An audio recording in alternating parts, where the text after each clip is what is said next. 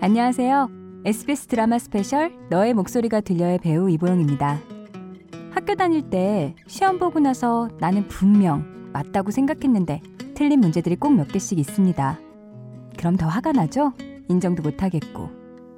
그런데 정답과 오답이 있는 시험 문제도 틀렸다고 인정하는 게 어려운데 하물며 내 생각이라든가 행동이 틀렸다고 인정하는 건 얼마나 더 어렵겠어요.